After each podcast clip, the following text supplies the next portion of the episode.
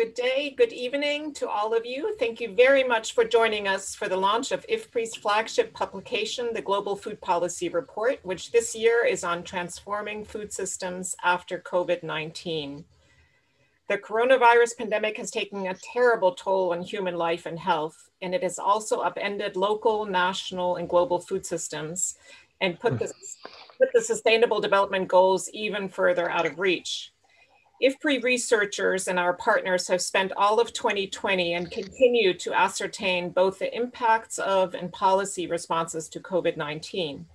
This strong evidence base then allows them to draw some crucial lessons from the world's response to the pandemic, which if heeded can help address future shocks and contribute to food system change. Throughout this program, we would like to hear from you. To participate in our Q&A session, which will follow the presenter's remarks, please make sure to submit your questions on ifpri.org, Facebook, LinkedIn, YouTube, or by using the hashtag AskIFPRI on Twitter. It is now my very big pleasure to invite uh, Dr. Agnes Kalibata, uh, to launch our event today. She is, as all of you know, the UN Secretary General Special Envoy to the 2021 Food Systems Summit. Um, Agnes, we're very grateful for you to join us, and we look forward to your remarks about also how COVID has shaped your thinking as the key architect of this year's uh, Food Systems Summit. Over to you, Agnes. Thank you, Charlotte, and, and uh, thank you for the welcome remarks uh, and uh, for the invitation. Uh, thank you to our IFPRI colleagues. Yeah, thank you to our IFPRI colleagues and the CGIAR in general for, for organizing this meeting, which is extremely important uh, to the work that we are doing today.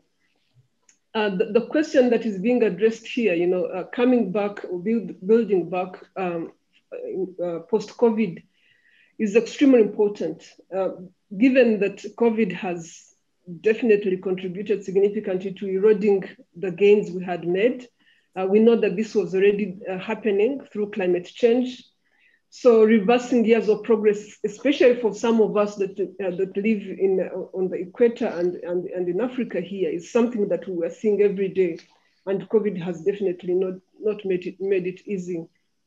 Poverty is increasing, as you all know. Uh, the, the, most recent uh, World Bank report shows that uh, we just moved um, 73 from 73 million people to 120 million people in extreme poverty in a very short period of time uh, because of COVID-19. So there's no better time than now to really seize the opportunity, I must say, seize the moment to start doing something about our food systems to commit to strengthen our commitment and our ability to come through on 2030. The good news is our food systems, much as it's been part of the challenge, also offers some of the biggest opportunities. And the summit is exploiting that. When the summit was launched, when the Food Systems Summit was launched, the Secretary General recognized this. He definitely recognized that there's a lot of science and evidence that our food systems provides that opportunity for us to build back better and that opportunity for us to touch all the 17 SDGs that are very critical to this, the food system.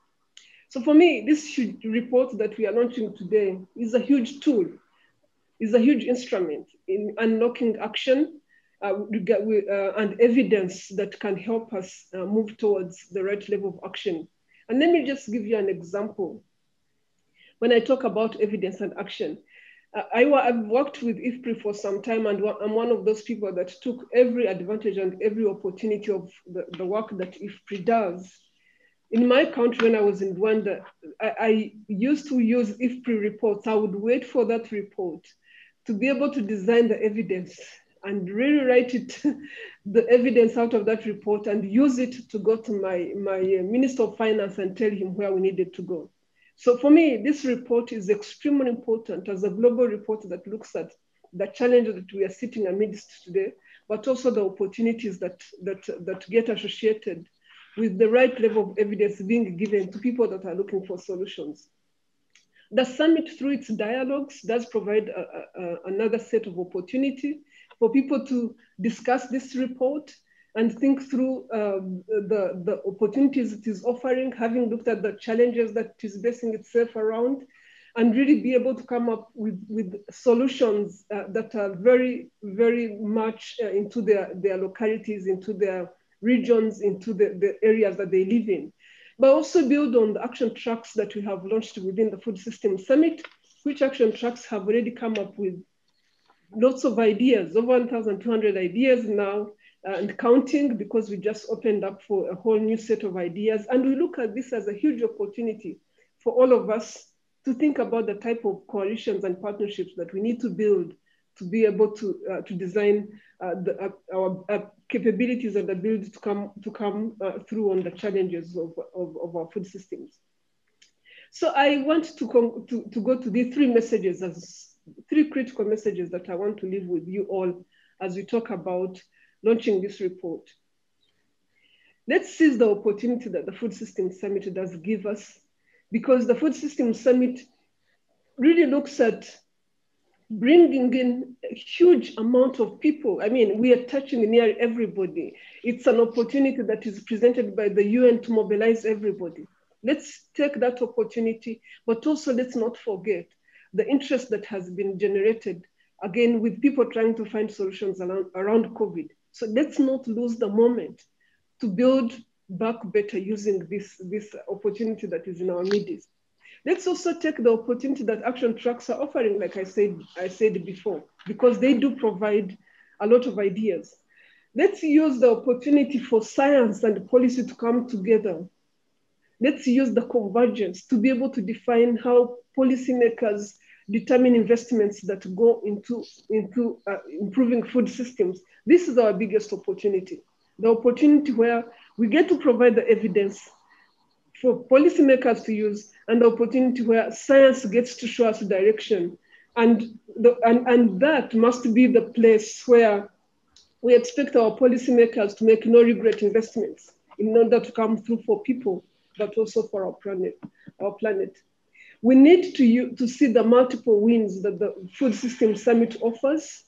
We need to see the fact that if we use, we take the advantage that is coming from our combined ability to come together, the, the CGIAR, the, the IFPRI report, and all the other things that are happening around this.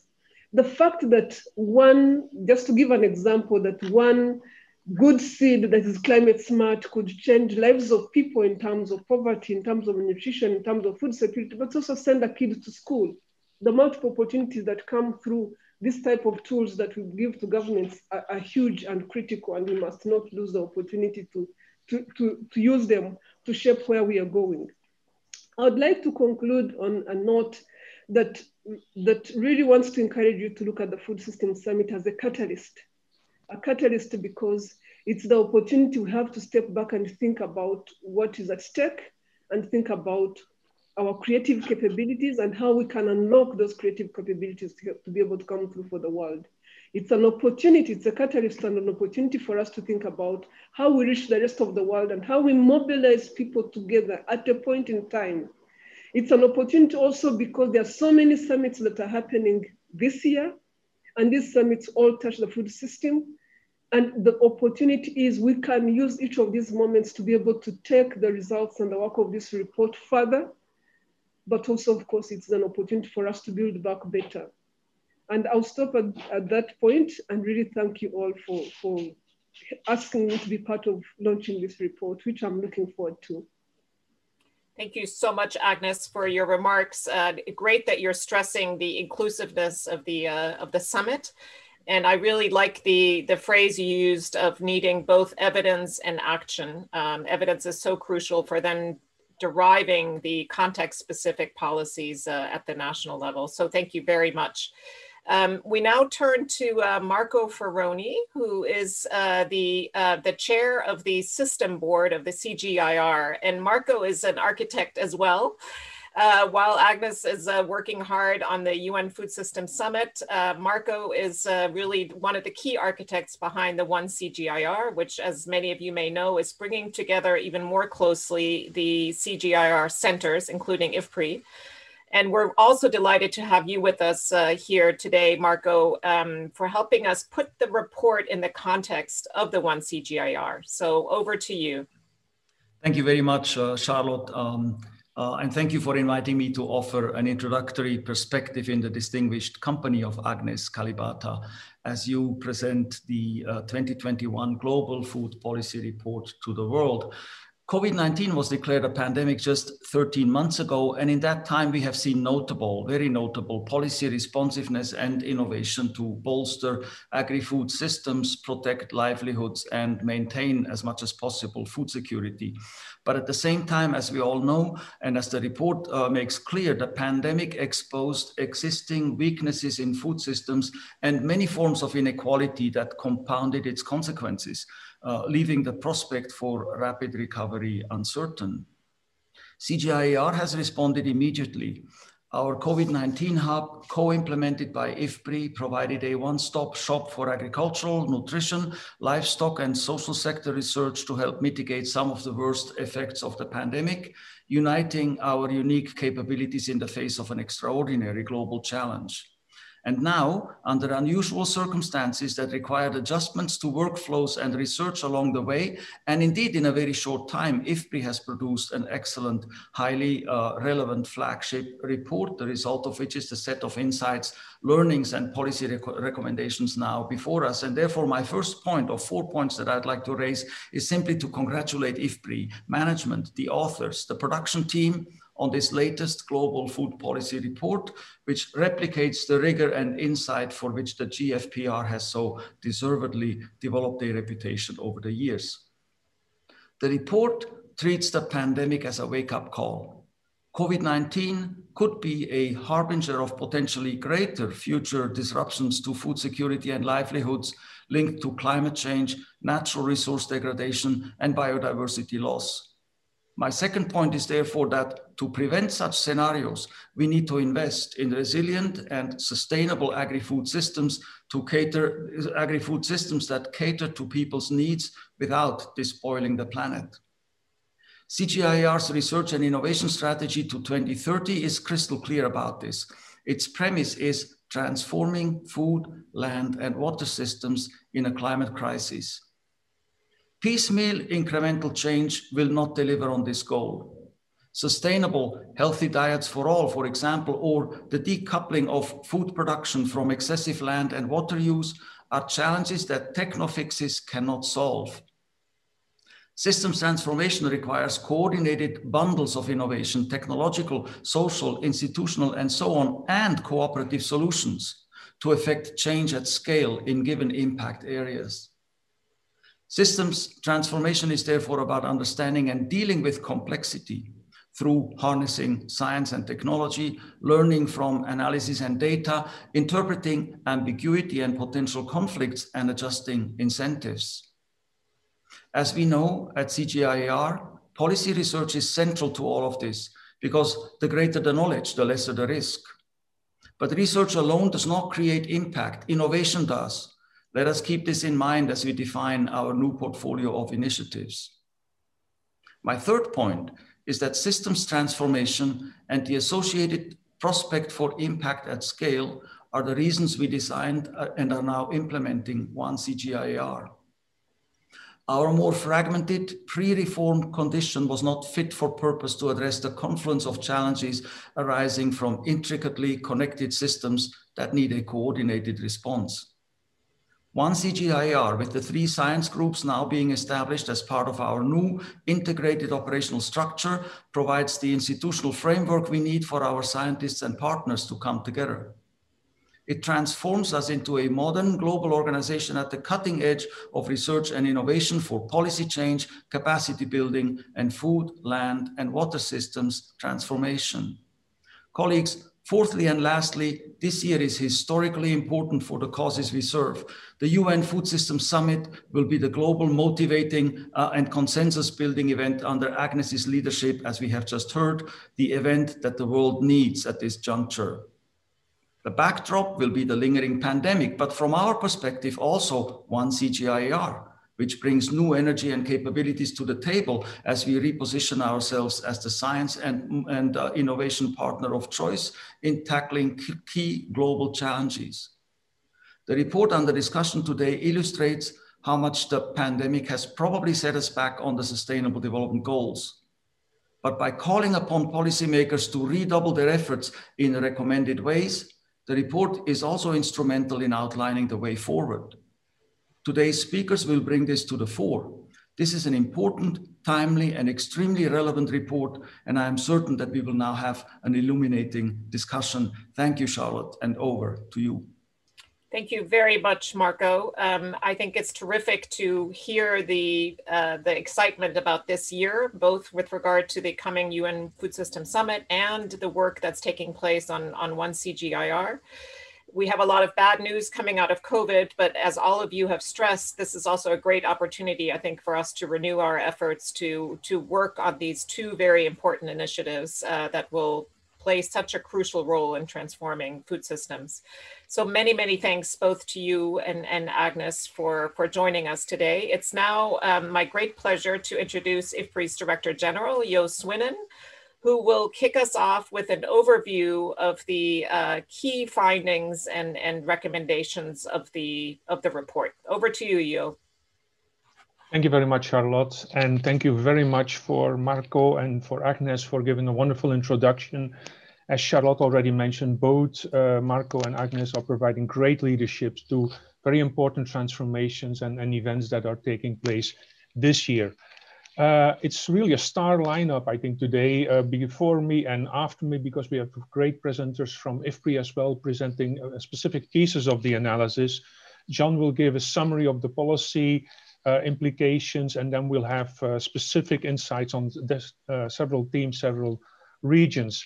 Let me just make a few points just in order, if I run out of time, that to have these made across, that they come across.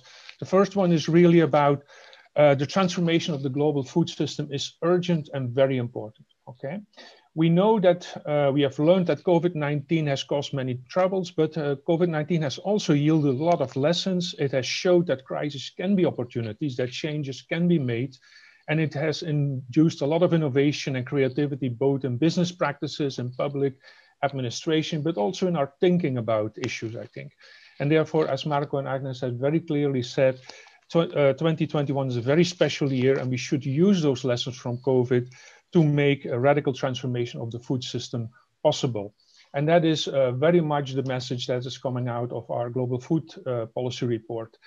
As you know, and I think both Marco and Agnes already identified it, I mean, at IFPRI, we really try to focus on collecting data, collecting evidence, uh, doing analysis. We have a, a large group of uh, tools and resources at our Institute. And so in the report, we have a number of these resources, which we are illustrating. There's references how you can access them for to be used for, for everybody really. And this is just, this slide is just one example of a, a set of tools that are uh, available and that we work on. We are also right now working on developing more tools more indicators and data to su uh, support, among other things, the Food System Summit. We are actively involved in a number of areas in preparation of the Food System Summit, such as in the gender lever, and the finance lever, where we are co-leading, but also in several of the action tracks, and we are supporting analysis to the scientific committee.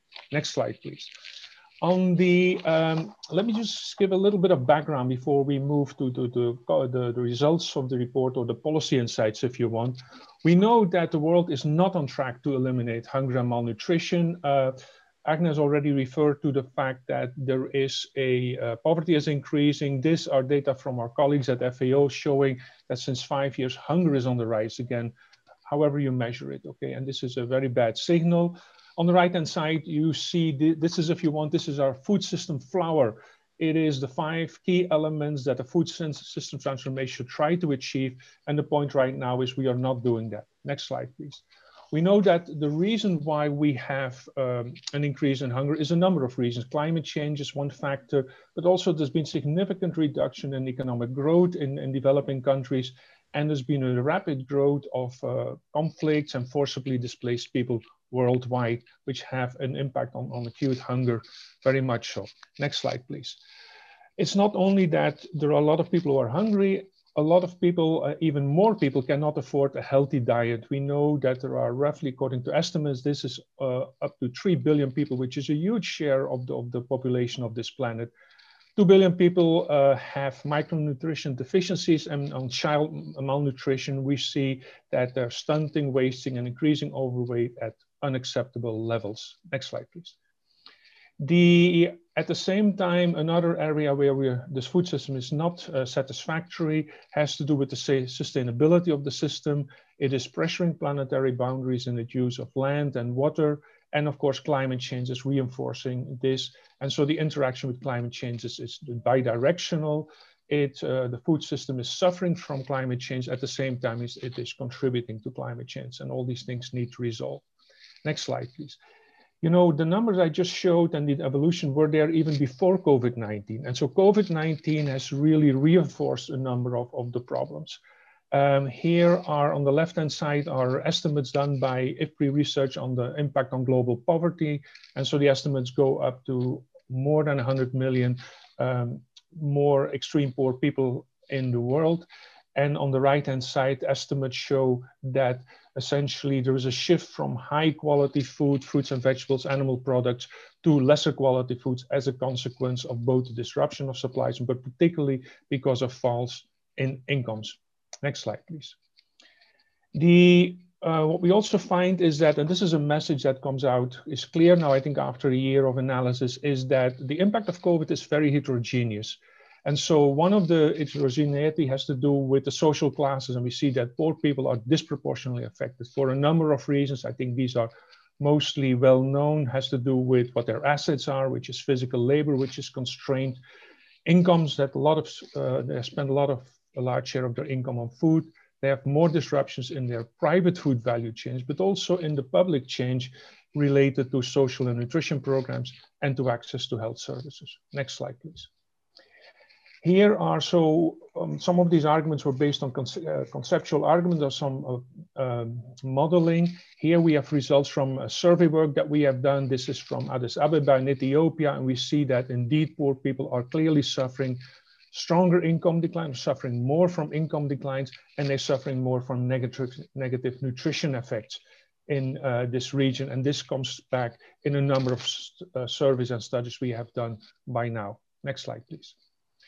The, an interesting uh, fact is that if we look at the impact on rural versus urban in terms of poverty effect, we see that the impact is quite similar. It's very strong everywhere. Um, but in, if anything, the impact on rural poverty seems to be somewhat less than the impact on urban poverty. And this has to do with the nature of the COVID effects. Next slide, please. For example, here we have uh, analysis that's done by James Thurlow and his team of, of country modelers and so what I find is if you look along the value chain that the, the food services, uh, which are typically uh, more concentrated in urban areas, they have a lot of urban poor people, informal sectors working there, are hit more than agriculture and uh, farming interests. And that translates, but at the same time, there's more people, poor people living in rural areas. So that kind of reinforced each other. Next slide, please. We know that women and children are especially vulnerable. There is gendered impacts of COVID-19 in terms of health effect, income effects, empowerment of women, and schooling effect, which has long-term effect, as we know, for the development and the position of women in society. In terms of the impact on children, we see significant increases in child mortality and wasting uh, coming out of our recent analysis. Next slide, please. There's also a significant difference, as I already hinted at, the, at the, the value chains effect along the value chains in terms of how they have been affected by COVID. And here we see that we know that COVID is really a combination of an economic uh, depression, recession, job loss, income loss, and supply chain disruptions. And so increasing evidence shows that it's really the income effect and the job loss effect, which are having a, a bigger effect on the food, the negative nutrition and uh, income and, and food security situation of people more than the supply chain disruption. So this is data from our survey work in Myanmar. Next slide. One of the reasons is that there's been a lot of innovation going on in supply chains, both by the, by the public sector and by the private sector. And even within the supply chains, we see heterogeneity, global versus local supply chains, labor versus capital intensive, large versus small, etc. And so the innovations that we see, I think, are really encouraging. There we see um, new technologies, new uh, organizational systems being introduced that people had not expected to be possible in such a short period uh, of time that was uh, that they could do this. Next slide, please. So my last slide really comes back to the, the, the, basic point I started off with. I think we are at a transformative moment in history. We should use the lessons from the crisis, from the COVID crisis, to transform uh, our food systems. We see a lot of creativity and innovation in value chains, in food systems, but also in policy thinking and in our thinking of the world in general, I think, and this we should use also related to specific policies such as finance, digital solutions, social protection, etc. And particularly the combination of the lessons that we learned, the openness of our thinking, the creativeness that has stimulated, has been stimulated, and the global summits which are here in 2021, that should be create a specific opportunity for us to really make a change this year and, and beyond. And there is obviously a crucial role to play for everybody involved, both private, the public sector, and us as well. Okay, thank you very much. Thank you so much, Jo. Um, we're now turned to John McDermott, who's the director of the CGIAR Research Program on Agriculture for Nutrition and Health, and also the co-coordinator of the CGIAR COVID Hub. Um, John, thanks for uh, outlining some of the policy implications uh, of the research that IFPRI has done. Uh, thank you. Yeah, so I'll go through um, kind of in a bit more systematic way what's actually in the report. Um, and um, we're really focused on 2020, and you'll find in the report a kind of timeline of the key events that happened then. But we also illustrate two key impact areas. Uh, one on the left, where you see the cumulative deaths from COVID 19 over time. Um, and this is going into now March 2021 and then for 2020, what, what changed in terms of GDP growth? And um, deaths are uh, still increasing in many important places in the world. There's a lot of optimism after the dramatic decreases in, in GDP in 2020 that because of vaccines and fiscal stimulus, et cetera, that there'll be a big turnaround in 2020, but of, of 2021. But of course, the big assumption there is that we're going to get COVID under control. Uh, but the emergence of variants and some of the surges we're seeing in different parts of the world um, in cases is very concerning. Next slide. Um, now, in crises such as this, it seems almost that every country is for itself. Uh, there have been some exceptions. Um, one notable one is that in the food price crisis um, 10 years ago, uh, or more, slightly more, um, there was a lot of export bans and the disruptions to the trade of major cereals, and a lot of the pain was self-inflicted, and we saw that that wasn't repeated. So there, there was some good news in terms of cooperation. Um, but how did, how did countries cope? Because they were largely on their own. Um, and, and one of them was we looked at kind of four categories of their responses that you can see over time. And there was a lot of initial activity especially around lockdowns and public health measures and fiscal stimulus, and then that got steadied over time. Um, and uh, so you'll, you'll see in the report illustrations of that as well as comments from policymakers in different countries. Um, I think one of the key lessons from this is that political will is not enough. You need some good systems in place to make things work, and Danielle is going to talk more about policy systems and, and how to make them effective and sustainable. Next slide. Now, one of the things that I think COVID and, and Jo talked about the, the multiple disruptions is the critical interplay between health, food, and economics.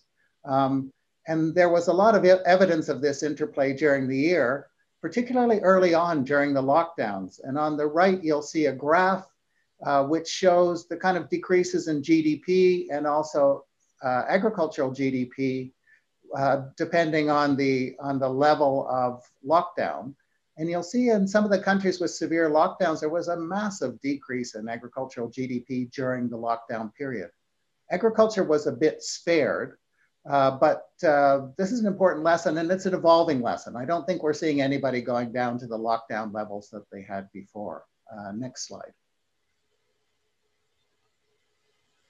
Uh, now, there was a lot of regional variation as well as uh, variation of countries within regions.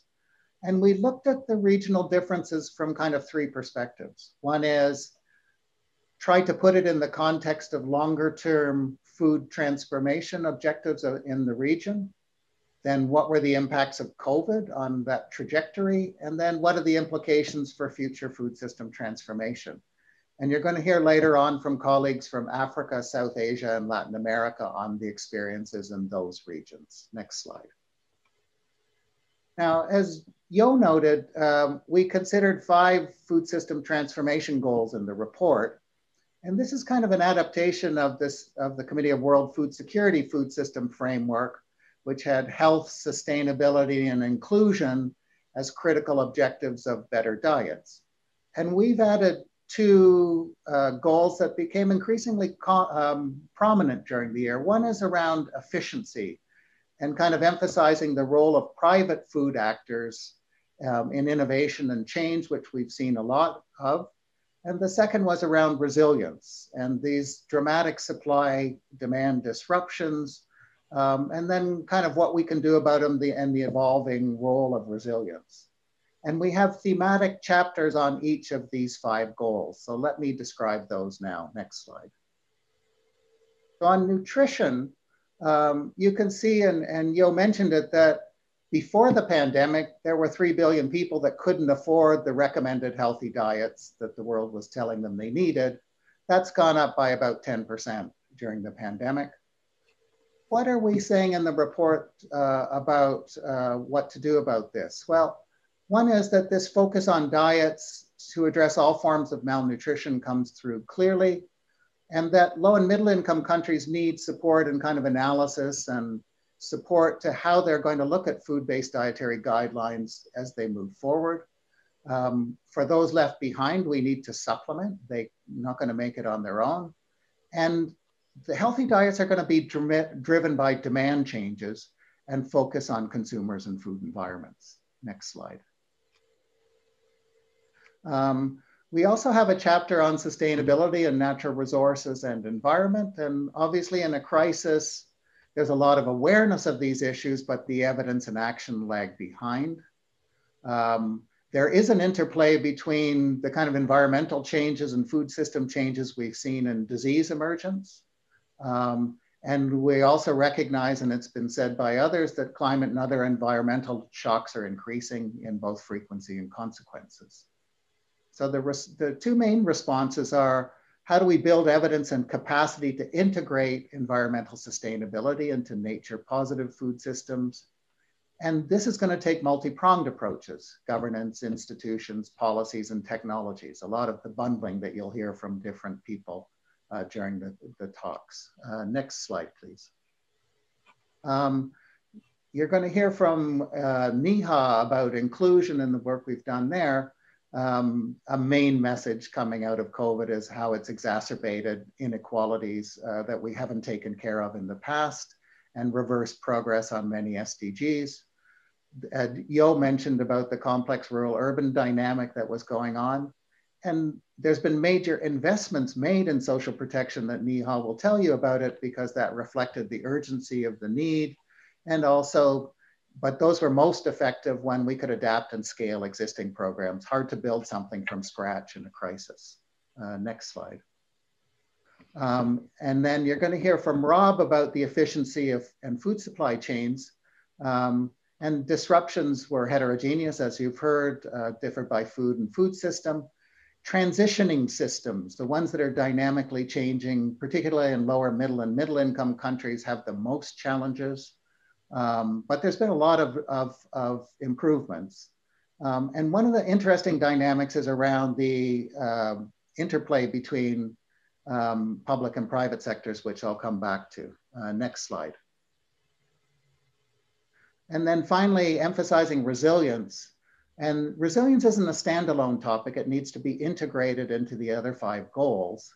And we looked at resilience from kind of five objectives. One is mitigating the frequency and severity of shocks, information systems to help anticipate shocks and plan responses, and building capacity to absorb shocks. Uh, next slide, please. So what's next? What are some of the main lessons? Um, and uh, obviously this is an initial act 2020. It isn't the whole performance and there's still a long way to go. It's an evolving situation Um, and uh, we need more systematic support for vulnerable groups. That's clear that what we're doing now is insufficient. Be prepared for multiple and more frequent shocks as we go along. Um, and there's, but there's been some real opportunities and innovations exposed uh, where private food system actors are really able to move if they're enabled. Um, and then looking beyond the kind of policy actions to policy effectiveness and sustainability is critical, as we've seen. Some countries have done much better than others. Um, and then these cross-sectoral coordination issues between health, economics, and food are crucial.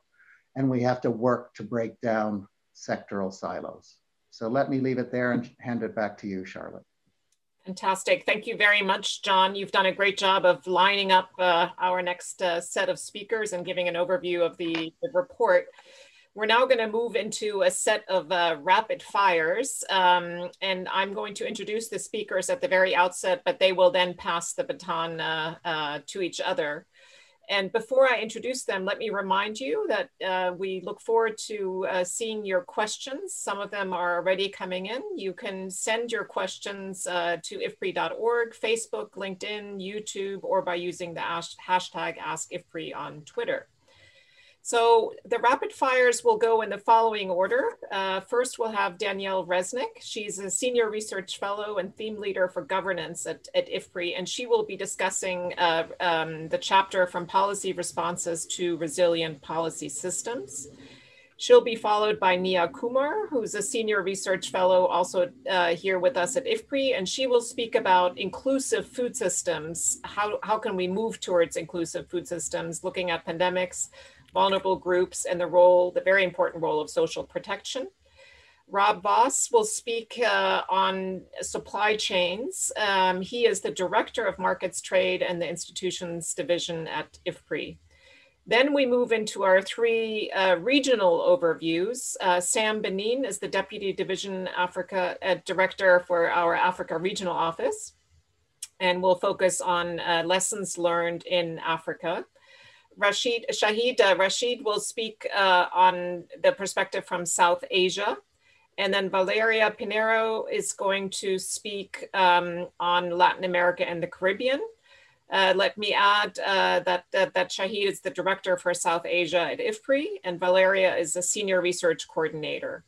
So with that, uh, I turn it uh, right away to Danielle, and uh, thank you for kicking us off with this set of rapid fires. Okay, thanks so much, Charlotte. Really appreciate it. So I'm going to speak briefly about chapter two from the GFPR, which was written with John McDermott, as well as Nicola Naylor from the London School of Hygiene and Tropical Medicine. And one facet that we focus on in this chapter is how COVID 19 has really revealed the importance of building resilient policy systems in order to respond effectively and equitably in a crisis. So, I'm going to talk about four pillars that we see as really critical for building this uh, system resilience. The first pillar is adaptability. This is the opposite of rigidity, and it essentially refers to the ability to modify existing policies relatively quickly when crises emerge and not just revert to the status quo. We found some countries were much quicker to find innovative ways to keep markets working or to expand new approaches to health testing and tracking. In Ghana, for example, using drone technology in remote rural areas to uh, deliver PPE and to engage in, in COVID 19 testing. Sri Lanka, for example, was able to move its centuries old weekly tea auction onto an online platform relatively quickly. And in these and other cases, what really facilitated adaptability was the fact that enabling environments for business were already established. There was a willingness to work with the private sector. And there was not just ICT infrastructure, but actually technology governance, including existing regulations to respect privacy and against misuse of data sharing, as well as inequity, addressing inequities in access. Uh, we also found having credible partners and a nimble bureaucracy were really key for adaptability. Next slide, please. The second pillar is coordination and coherence to mitigate volatility, confusion, and inefficiencies in policy responses. Uh, many governments focused initially on horizontal coordination, setting up multi-sectoral task force. Um, and these tended to be most effective where you had clear and committed leaders that had clear and consistent messaging about the pandemic. We found vertical coordination tended to be the most problematic during the pandemic. Um, and this was because in many countries, both OECD and lower, lower developed countries, less developed countries, we see that health has been one of the main mandates that has been decentralized over the last 20 years or so. And so there was a lot of uh, concurrent responsibilities across levels of government, creating confusion. This tended to be most pronounced in federal countries, um, such as in Brazil, where we saw governors and mayors even adopting more stringent mask mandates, lockdowns, and testings than even the federal president thought was necessary. In places like Brazil, Nigeria, the United States, India, and other federal settings, uh, this challenge of vertical coordination tended to be exacerbated where it was also compounded by political polarization. Next slide, please. The third pillar we look at is implementation capacity, which relies on two dimensions. The first is administrative capacity, and this really refers to having sufficient human and financial resources, skills, having oversight and accountability mechanisms, and autonomous public institutions. We saw that variations in administrative capacity were not just relevant for health related responses, but also for social protection ones.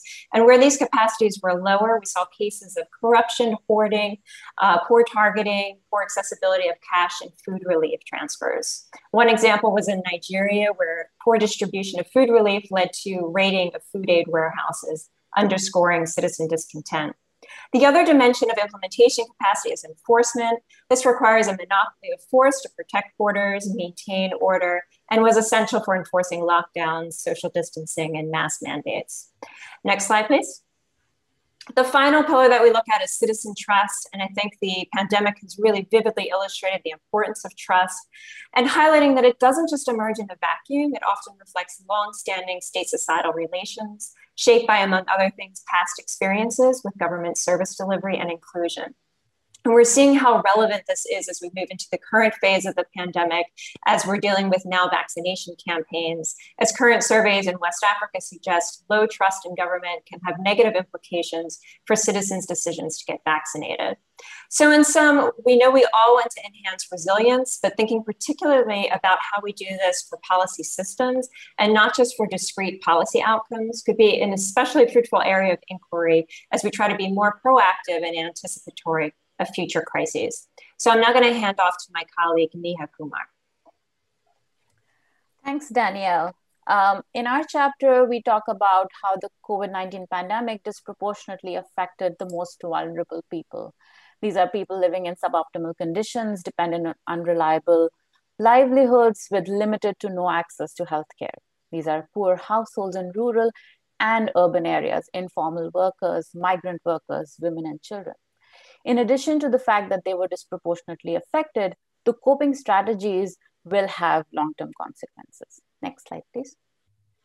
We also highlight that the impacts were widespread yet uneven. For example, um, experience among rural and urban dwellers across the developing world were very different. Rural households were better insulated in the short run, whereas urban households were more affected even the food supply chain disruptions affected urban dwellers more, leading to um, which affected their nutrition security. And at the same time, coverage of safety nets was limited, very limited in urban areas.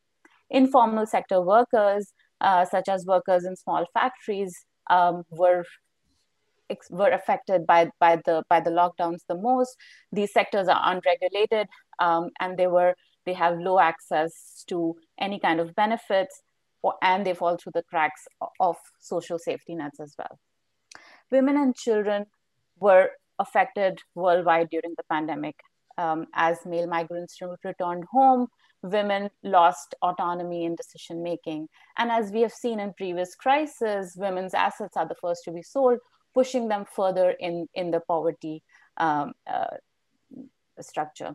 Um, and then should, in, in, in addition to that, um, quarantine conditions ex- potentially exposed women and children to greater violence at home with limited a- access to services that were, um, you know, in an overburdened healthcare system.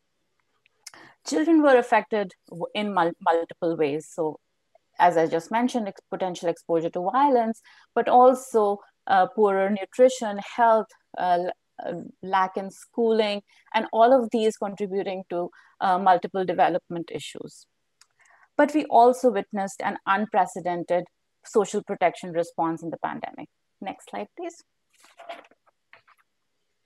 So there were 1,414 social protection measures taken by 215 countries and territories, which reached over a billion people. This compared to pre-pandemic levels, the benefit amounts doubled and the coverage increased by 240%. Yet there were many problems. Um, there were issues with the level of transfers, the amount and the duration. Um, the coverage was low and less than 2% of these measures were actually gender sensitive. But at the same time, they have important lessons for social protection programs going forward. As John mentioned, where the structures were in place, it was easy to go get the get the hit the ground running. But there were also many innovations. For example, 11 countries in Africa made adjustments uh, so that urban dwellers could receive transfers and public works were changed. I can give many examples which emphasize that there's no silver bullet for solving these diverse and multifaceted problems, but the local context, local and context specific innovations will provide the way forward. Next slide, please. The pandemic highlighted the importance of basic needs, safe and clean environment to live in, clean water, stable livelihoods, access to safe and healthy food, access to healthcare, safety nets. It is clear that the efforts in the past were inadequate and that a more systematic approach is needed. Um, and we know from the government responses that we observe that they are great testament, testament to uh, the where there's a will, there's a way. So all we need is is better, more deliberate and intentional efforts with which need uh, which are coordinated across sectors. I will now turn to my colleague Rob Vos, who will talk about uh, food supply chains. Uh, thank you, Neha. And um, indeed, I'll talk about uh, supply disruptions. And uh, as was already mentioned by both Jo and John, uh, different types of uh, food supply chains have been uh, effective differently. At the risk of um, overgeneralization, but broadly, what we find in, in our research is that traditional supply chains have uh, been less affected, uh, relatively speaking, because they use less hired labor, they use their own family labor, so less affected by labor constraints and operate in shorter supply chains introducing uh, supply chains, which are sort of transitioning from the traditional to modern supply chains, which are already longer, um, but where um, there maybe still be a lot of um, uh, weaknesses in the uh, different connections between the various segments of the market, uh, like lack of good uh, transportation, um, storage space, and so on. And where also um, firms and farms use a lot more hired labor, those have been much more um, affected by the labor constraints on labor mobility, disruptions in transport, and uh, uh, weaknesses in other supply chain uh, uh segments. And that has led to a lot more food losses. In contrast, uh, modern firms and modern supply chains um, have shown much more resilience, but particularly capacity to adapt and uh, innovate, and not just by providing protective gear to workers, as shown in one of the pictures here, but particularly also uh, changing their operations and using additional services. Go to the next slide. Uh, we've seen quite a bit of um, acceleration in such innovations. Um, in how the supply chains uh, operate. The chapter particularly focused on the retail business, but similar changes taking place in processing, logistics, uh, and other parts. So um, particularly uh, the use of digital technology have been leveraged and uh, what we've seen is various trends that uh, have accelerated. first, uh, we see e-commerce firms that are nothing to do before with the food business entering food value chains. Uh, so, for instance, an e commerce um, firm like a Big Basket in India um, has uh, teamed up with um, Uber India and Rapido, a bike delivery firm, to enter into the food delivery uh, market in, in India. conversely, also food retailers and processors be increasingly using e-commerce uh, for home delivery or to better integrate their own supply chain. So like Walmart, India, large uh, uh, supermarkets chain um, um, acquired uh, Flipkart, which was a more general e-commerce firm, in order to um, uh, boost, give a boost to their online uh, grocery delivery. But they also um, acquired or invested in Shadowfax, a, a, startup in logistics, to connect uh, their value chains, their supply chains to um, small and medium enterprise providers uh, and local markets uh, for supplying uh, to their um, grocery stores and particularly also the online delivery. Um, so we see all these uh, changes. They're not entirely new, but it has accelerated dramatically during COVID-19. If we move to the last slide, um, it, what does it mean? Well, here's the just to show all the, the change in the supply chain towards much more use of, uh, of E, what we call E or electronic uh, platforms for SED mediation, logistics um, to connect different segments of the market chain. Go to the last slide. Um, what does it mean for policies? Um, first, um, uh, there's a lot of opportunities out there. And from the examples I've given, see a lot more new dynamics that's creating new job and income opportunities for workers, uh, particularly also small and medium scale enterprises to uh, link up to these uh, modernizing supply chains. But this will not come automatically. So the policy challenges um, are three, as we um, highlight those in the um, in the report. The first is um, for governments uh, to recognize this market dynamics and not to think that they can control it or even generate such dynamics, but rather to recognize it and try and steer it and facilitate these processes, particularly um, in infrastructure, um, there's needs for improved transportation, training, but particularly also the infrastructure for uh, bridging the digital uh, divide. And lastly, um, uh, nothing will work uh, automatically well also with new entrants in the market, uh, e-commerce firms that uh, come from outside of the food business. So the importance of good controls of food safety, food standards becomes increasingly important in order to um, allow for both better outcomes in terms of um, nutrition and food safety, but also uh, to allow um, uh, small market players to stay in business and be able to um, functioning uh, efficiently in those market uh, uh, changed market circumstances. With that, I'll move it over to Sam, my colleague Sam Benin. Thanks, Rob. Compared to other world regions, Africa has escaped the awful health impacts of COVID-19 this is due largely to the continent's sizable younger population, but other factors, including the warmer climate and behavioral differences, such as being outdoors for prolonged periods of the day, have also contributed. But the lockdowns to mitigate the spread of the virus and the global slowdown have had substantial impacts on growth, value chains, income, trade, poverty, and consumption. For Africa as a whole, the contract, contraction in GDP in 2020, for example, is estimated at between 1.7%, assuming a mild spread of the disease and lockdowns ending in the first half of 2020, to as high as 5.1% under a severe virus spread scenario with extended lockdown periods. If we look at the lockdown periods only, the bottom figure that you see in the chart shows GDP contraction for selected countries in the range of 14% in Ethiopia to about 38% in Rwanda, and also poverty increases of 9% in Ethiopia and Ghana to 15% in Senegal.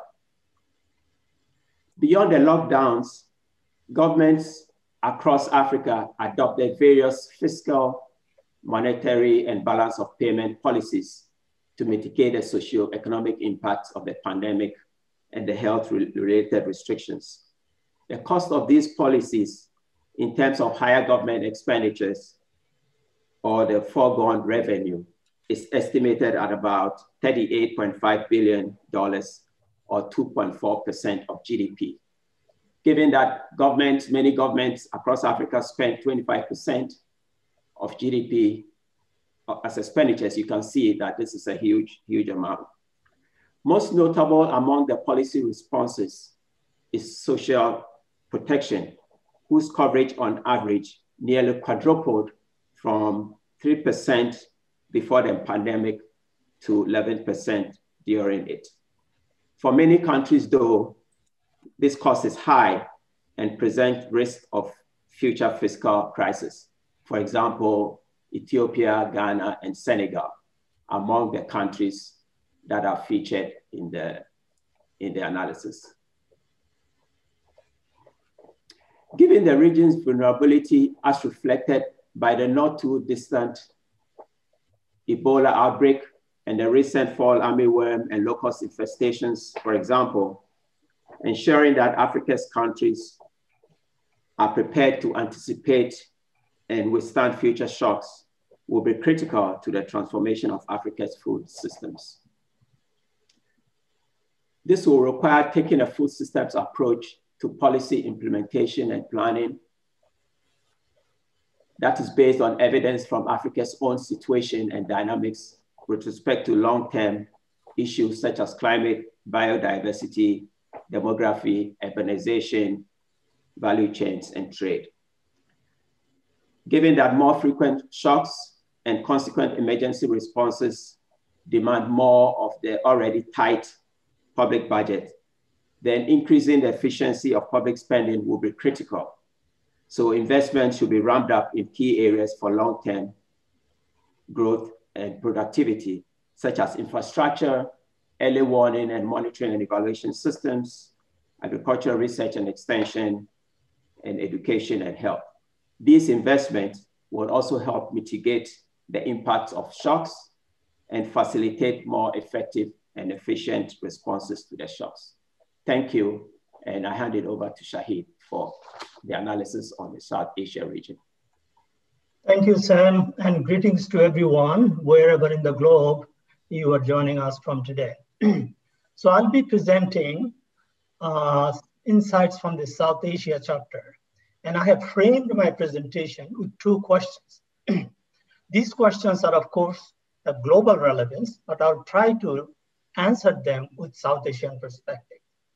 So the question number one is, can there be an economic transformation without the transformation in food system? The answer to that question, I think a resounding yes. In fact, that's exactly what we pointed out during the last year's Global Food Policy Report on South Asia.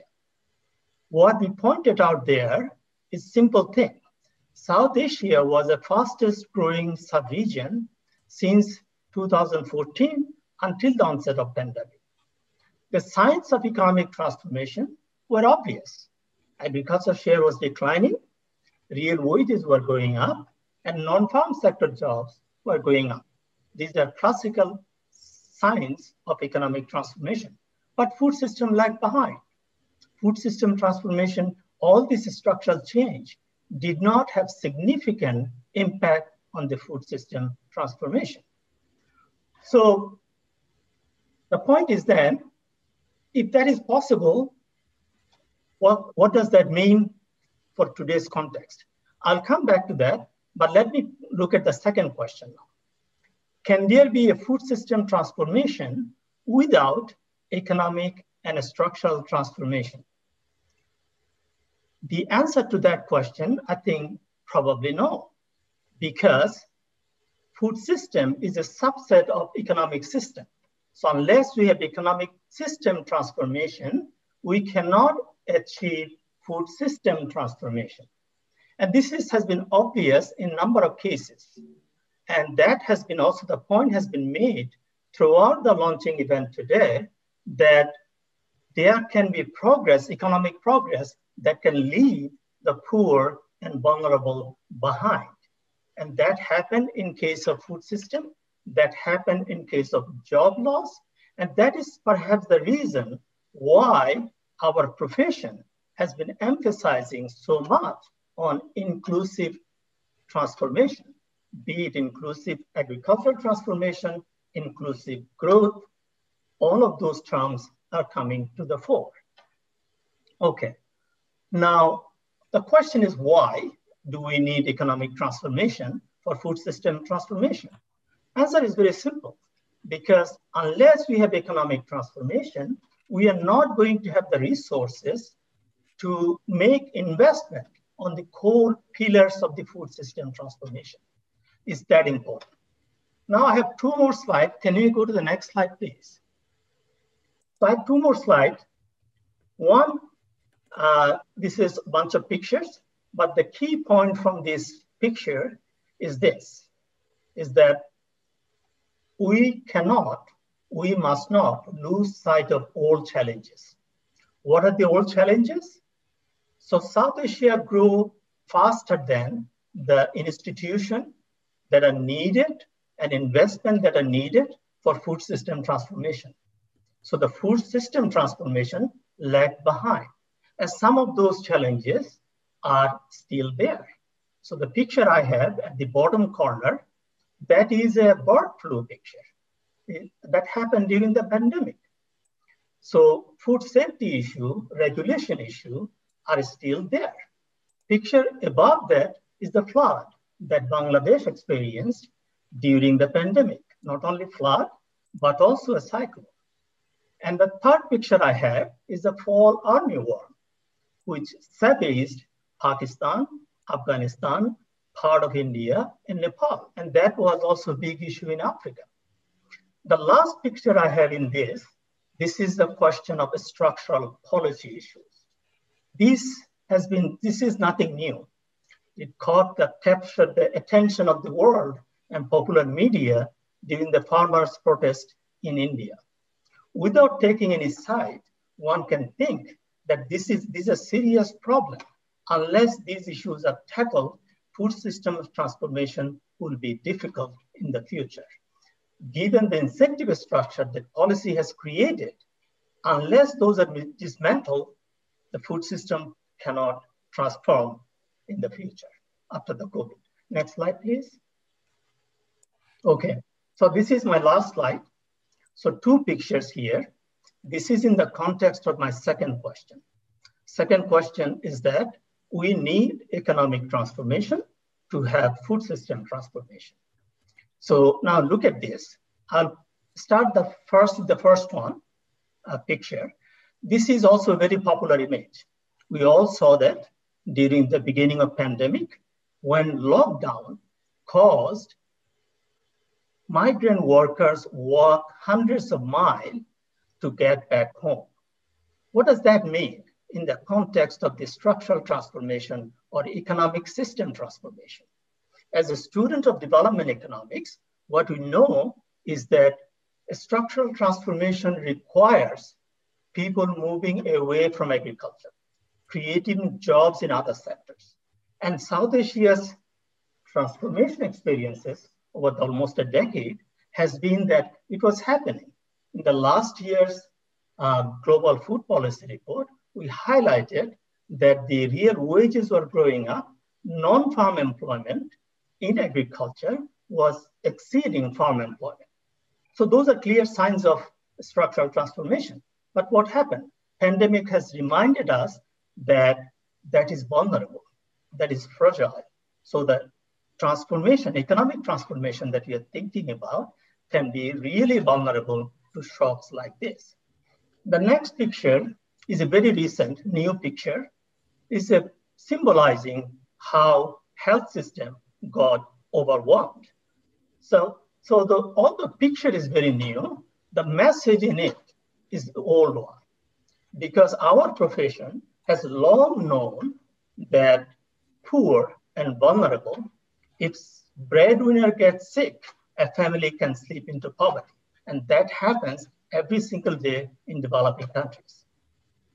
We also have known for years that children dropping out of school or malnutrition in the early childhood, reduces lifetime earning, degrades human capital, and people, rural vulnerable people, escape the possibility, escape the opportunity to escape the poverty. As a result, it becomes intergenerational. Now, so why are we making this point? The main point I'd like to make here is that when we talk about transforming food system after COVID, we must not lose sight of the structural challenges. My last slide, but I'll conclude in just one minute, is that what do we have, um, what do we take, take away messages from the South Asia? So two messages. One is that this is an opportunity. The last previous slide has demonstrated that COVID has manifested challenges at the same time drawn the global attention to structural problems like the health system, like the education system, like the rural employment. Now, we have to take advantage of that opportunity. That is the continuous theme of today's presentation. Now, I'd like to end with my last point. That is a remark of the South Asian political leadership.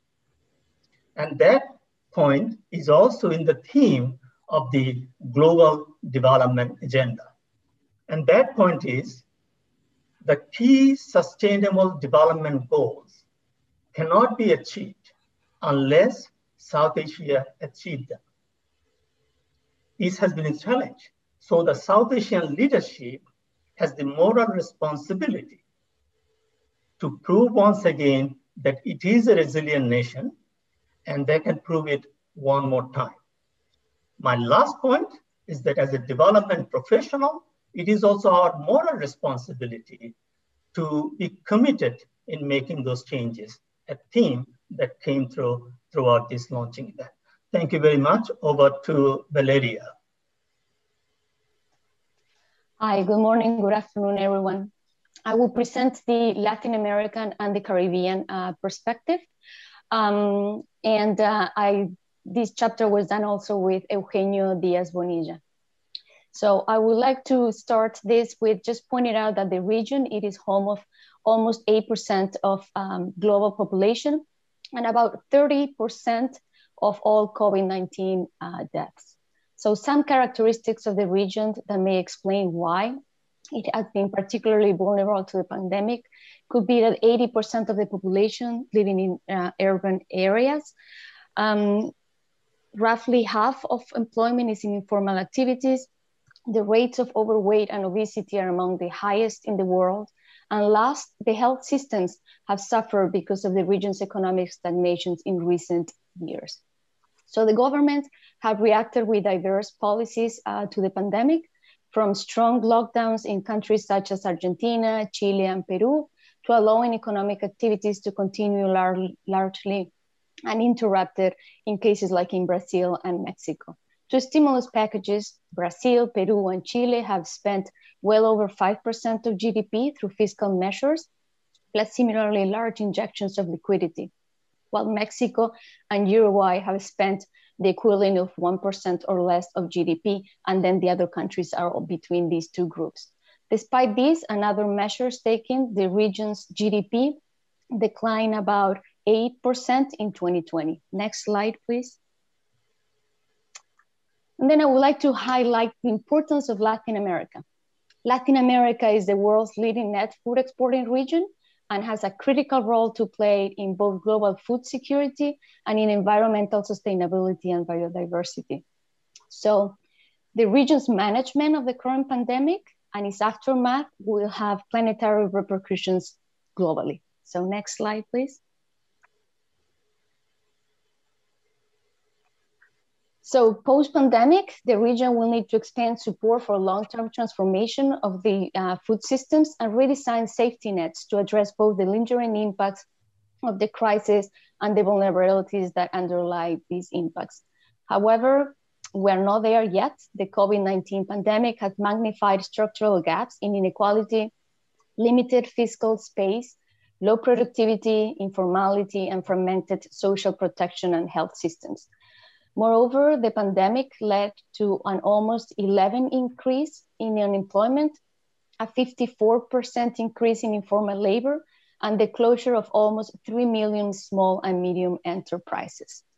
So with this, the region will need to have a centralized and coordinated mechanism for testing, vaccination, and treatment. It will also need to have a more granular monitoring of possible breakdowns in the agri-food chain. Um, it will need to redesign of social safety nets. We also need to monitor the liquidity conditions of SMEs and their credit situations to avoid bankruptcies and reinforce food safety in, and R&D investments for not only productivity and climate change issues, but also to give resilience to food systems against future pandemics. Um, so I would like to finish this. We just um, pointed out two things that also they were presented by my previous colleagues. But one way that these issues could be overcome or these barriers could be, it could be the use of digital uh, digitalization of procedures at customs and other smart technologies, the artificial intelligence and blockchain, alongside incentivizing the logistics role played by e-commerce and delivery companies. And of course, that also to promote regional integration and cooperations. So that these could be things that the governments in Latin America and the Caribbean could be thinking about, not only for dealing with the current crisis that we're still going through, but also to be able to avoid or to have a better mitigation strategies later on for future crises. Thank you very much. Thank you so much to this uh, panel of stellar speakers. Um, very good overview of some of the key topics raised in the report and uh, overview of the regional developments. Um, we've got 20 minutes left for Q&A, so I'm going to ask them very quickly and uh, hope for brief responses from all of you so that we can get through many of them. Many thanks to all of the people from all over the world that are sending us questions. We're going to kick off with some questions on the regional developments. Um, the first one is for you, Sam. Um, this comes from uh, Kiran Kukate from India. What happens to smallholder farmers amidst this pandemic? Um, are they getting remunerative prices for their farm produce? And if not, how can we assure that they do? Um, so I, I, guess it would depend on which region, um, especially because different regions. Let's make it for Africa since we're addressing it to you. Yeah, I'm talking yeah. about Africa. That's what I mean. Okay. So the Africa, the regions in, in Africa. Of course. The, the pandemic and it's also the lockdowns, um, especially the lockdowns occurred at different times depending on which region you are. So for example, if you're in Southern Africa, it, the, especially the lockdowns were after the um, agricultural season. And so there you can see that it may coincide with the harvest and, and, and others. In the West Africa and Eastern Africa, for example, it did coincide with the beginning of the season during planting, etc. So it would depend at the time of the of the harvest and the sale and things like that. So typically, probably the regions West Africa, East Africa may be hardest hit in terms of getting the inputs for farming whereas Southern Africa will be, will be hit in terms of selling their market output. So th those will be those will be it. But generally, um, um, some of the disruptions in like the markets, because um, some of the markets were closed down, would have an impact on, on prices. Uh, th thanks, Sam, also for reminding me that Africa is many regions in, in mm -hmm. one region. Um, um, Shahid, a question for you from an anonymous questioner. Uh, do you think that we're overestimating the impact of COVID on output? Uh, the 1918 pandemic killed 10% of India's agricultural labor force, and yet there was no decline in production. And unless I'm mistaken, I think the same is actually true today. Uh, India's agricultural output has not suffered. Yes, absolutely. Uh, so good question. I mean, if we, in the chapter, this is the point we have uh, pointed out. Uh, the region has done remarkably well. The food system and agriculture system in South Asia has shown remarkable resilience. Why do I say that? Prices remain stable and agriculture sector grew everywhere. And India's growth in agriculture sector, 3.5%, was actually higher than the previous years. And at the same time, we are not overestimating the impact part of it. We are actually, their region has, uh, South Asia has reason to celebrate. Some programs work remarkably well. For example, Ehsaas program in Pakistan, uh, Pradhan Mantri Garib in India, food friendly program in Bangladesh. So the rapid scaling up of the program was, uh, that is what made it possible for agriculture to grow and food market to remain stable. So we are not overestimating. Thank you. Uh, thank you very much. Um, Valeria, this question comes from Dr. Nokuthala Vilakazi. The informal sector plays a huge role in urban food systems. The sector was unfortunately the hardest hit uh, with the pandemic. How do we ensure that the sector is more sustainable and more resilient to future threats? So again, I think that um, um, that in Latin America, it is the same thing that it was said um, in terms of Africa, in sense that it's very heterogeneous as well. So in some countries like Peru, for example, the informal sector is even bigger than in other in other countries. So again, the policies that we'll need to, to be looking at, it will depend on the country we're talking about. But in terms of the informality, um, it is a very complex and complicated question to, to answer and how to avoid and work uh, forward that. But one thing that we need to that it was highlighted with this uh, crisis is that it is needed also to take care of them in terms of the cash transfers and things like that. So I think that part of the, the idea is to be able to uh, register them in the sense in the data set and keep track of uh, the informal labor. So that's one of the of the key things that it can be done and that there were differences in how it was dealt with the crisis in terms of uh, how to um, include the informal sector or um, it was done in countries that they already have some good uh, cash transfers programs um, in, in, there. Thank you. Thanks, Valeria. I have uh, two questions that I, uh, I think should be directed at Neha. Um, they both pertain actually to gender. Um, the first one, anonymous questioner again, um, asks, how can we appropriately account for and incorporate the disproportionate impact uh, in terms of not just gender, but also urban rural of COVID-19 into global food policy? Um, and then the second question, Neha, is comes from Michelle Ramirez from the National Institute of Public Health in Mexico how do we ensure that rural women, women do not suffer discrimination in health services? How can we make sure health services are inclusive and culturally acceptable? Great. Um, so I, will answer the first question first. Um, I, I think to we just need to pay attention. So to address a problem, we first need to identify it. So I think that's important. We need to identify the issues, understand them, and develop um, into innovations or interventions that are perfect for that context. And and it's not like that we have to start from scratch. There are many examples out there. We we uh, probably have some in, in in the report as well. And before we go global i think we need to go local. So we need to kind of address the problems at the local level at the national levels and then probably uh, you know I, I think it's a very context specific uh, problem which needs to be addressed uh, at the local level.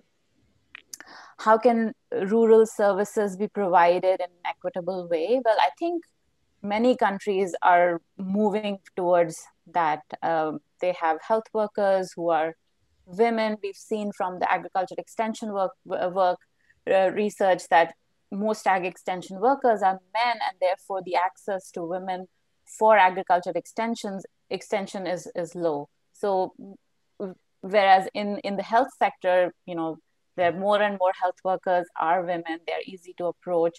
Um, also in india for example women's so women's self-help groups which are you know they're kind of local uh, grassroots level groups which are being leveraged as uh, as a way to deliver services. Um, so I, you wanted me to keep it short so i'm keeping it short Thank you, uh, Neha. Um, Rob, two questions uh, for you pertaining to markets. The first one comes from Victor Arwich in Kenya. how prepared are we to deal with farmers in the post-COVID era, bearing in mind that the farm inputs coming into Kenya are imported and the cost has uh, really increased? So a question about the price of inputs during during the crisis. And then the second question, well, let's have you answer that one first. I'll come back to the second one. Yeah, well, I, I guess we were uh, not very well prepared in, in general to begin with, right? And particularly uh, countries dependent on food imports or food um, input imports, uh, they've been most heavily affected by the crisis in part because uh, uh many African countries, for instance, they suffered uh, enormous export income losses, and that has restrained um, their import capacity, as well as that it puts um, a downward pressure on their currencies to depreciate, making the cost of imports more expensive, right? So um, if the countries reliant on those kinds of imports, they suffered uh, quite heavily, even if their uh, production sector was not directly impacted. But the, the, parts of this production sectors that were reliant on those imported uh, inputs, they were suffering um, from that. Um, so uh, that's also why there's many calls still out there, uh, still to be addressed in, in large extent for also more international financial support to countries to resolve these macroeconomic constraints uh, that hit their economies at large, but particularly also the agriculture sector and consumers where the reliance is on imports. Great. The, the second question for you, Rob, comes from Musuna Ahili. Um, what's the framework for building food policies that promote food production locally? And maybe you can add to that, uh, how do we address trading uh, regimes in, in the post-COVID era, era? Are there things that we need to be paying special attention to? Um, matter of fact, it's a bit more of a complex issue how to address this. Um, it's not generally true that more local systems become more resi uh, resilient to, to these kinds of crises. So sometimes if there's uh, major food shortages, uh, then uh, being able to import food and use trade can be an advantage. Um, but as I said, it can also be a disadvantage uh, if um, if you don't have the means to take care of those um, those imports. Um, it's um, it's also in practice we've seen supply chains being affected in different ways. So we've seen trade restrictions being enacted by a number of major staple food exporters, uh, like for, for wheat and for rice. Um, and when that happened uh, early on in, into COVID, that um, that gave negative impacts on food prices uh, in those particular markets. So we've seen relative price stability in global markets, but not for wheat and rice during uh, April and June when these kind of uh, trade bans were enacted upon. But in other cases, some protection to local markets can give new opportunities for certain types of producers if they are happen to be protected by um, those trade restrictions. So there's no general point there, but uh, in most cases, if you want to better develop your domestic food systems and uh, trade policy in terms of restrictions is not necessarily the best um, way to go about it because it may, can uh, equally erode your um, the resilience of your system uh, by having getting shortages uh, whenever there are shocks to your uh, local systems. Excellent. Thanks, Rob. A, a, question for Danielle, and then I will move to uh, Jo and John for some, some overarching closing questions that we've received. Uh, Danielle, this question comes from the Philippines, Rosabella Malo. Um, who are the players in transforming food systems? can and are all players benefiting in this transformation? How? Tough one to address in, uh, in, a, in a short answer.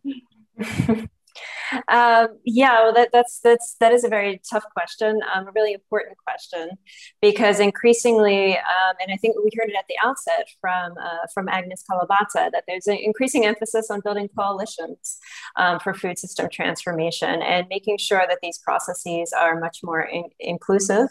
Um, for a long time, we've heard that we need to be uh, responsive to demand-driven requests for research, but we've never kind of asked who is demanding this. Is it just national governments or is it farmers associations, civil society groups, women's groups, et cetera? Um, so I think increasingly we're seeing that the, the, the players in food system transformation are many. Um, we're getting away from just talking about um, producers versus consumers and rural versus urban. We have a much more complex group of retailers, processors, wholesalers, um, uh, consumers, et cetera. Um, so it's very complex. Um, and we need to also recognize that, that governments are also complex. Uh, ministries have different mandates and um, budgets and jealousies.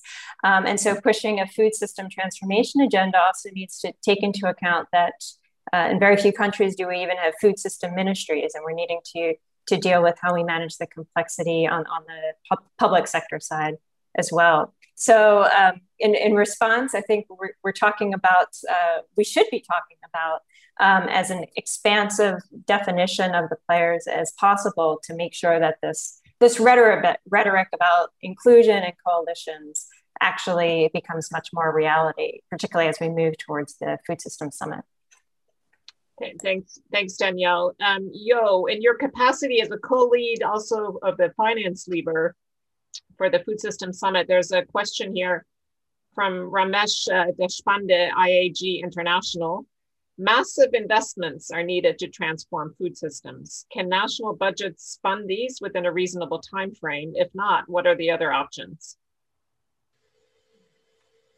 Um, it's a very good question. Actually, one of the that's a question we're actually addressing right now in our work in preparation for the food system.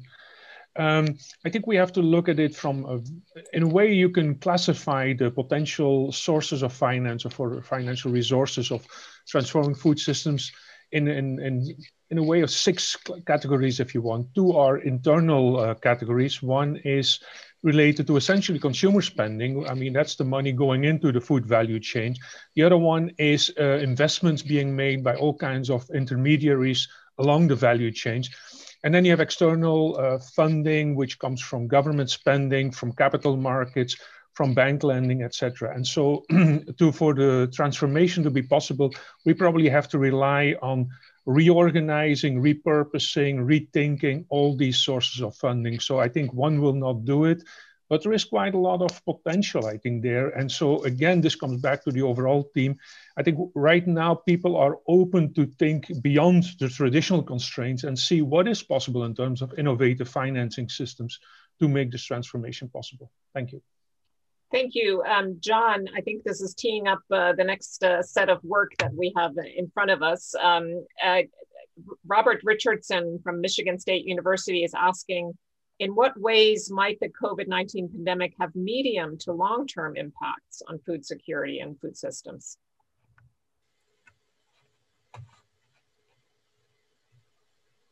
Thanks. Yeah. Um, well, in a lot of ways, I think um, one is um, COVID. I think is is a bit of a symptom of underlying stresses that are going to lead us to more shocks, uh, whether they're uh, disease, whether they're conflict, whether they're climate, whether they're financial.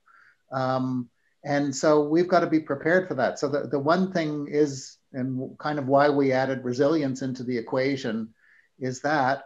Um, the other kind of medium term thing goes to the kind of transformation of food systems. And where they're really struggling are these transition food systems.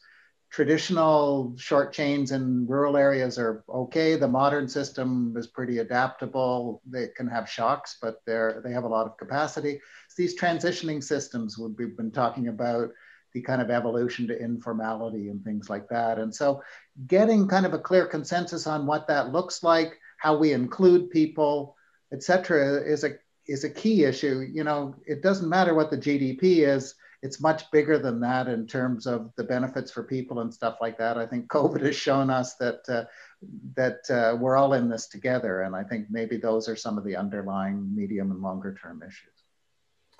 Uh, thank you, John. Thanks to all of the speakers. You've really done a, a great job of outlining uh, the, the, key messages coming from this report. We hope that all of you listening will pick up the report and read it um, and keep it in, in, in all of the many conversations taking place around the world on, on food systems transformation front and center. Um, thank you to all of you for submitting great questions. I'm sorry we couldn't get through all of them. A big, big thank you to both Agnes and Marco for helping us kick off the launch uh, of, of, this report. And uh, as always, a very big thanks also to the um, IFPRI events uh, uh, management team. Um, we've, we've heard a lot about COVID. Uh, it's important uh, that, that to, to remember that COVID is not yet a crisis that we've put behind us, that we will be unfortunately seeing perhaps more pandemics in the future rather than fewer. And uh, we're also anticipating a number of other uh, food system shocks coming from various sources. So again, the, the, the, the, the viewpoints, the research, the recommendations of this report are not just timely in, in light of the COVID crisis, but also more generally when we look at food systems. Um, we will be having a number of regional events also on, on the report, and I'd like to remind you about one that's coming up um, already uh, in a couple of days, April 15th. Uh, we have a discussion for the Netherlands about the, the report. Um, so if you'd like to tune into that perhaps more European perspective on the report, we invite all of you to, to join that as well. Have a great uh, rest of your day and evening, and thank you again very much for joining us.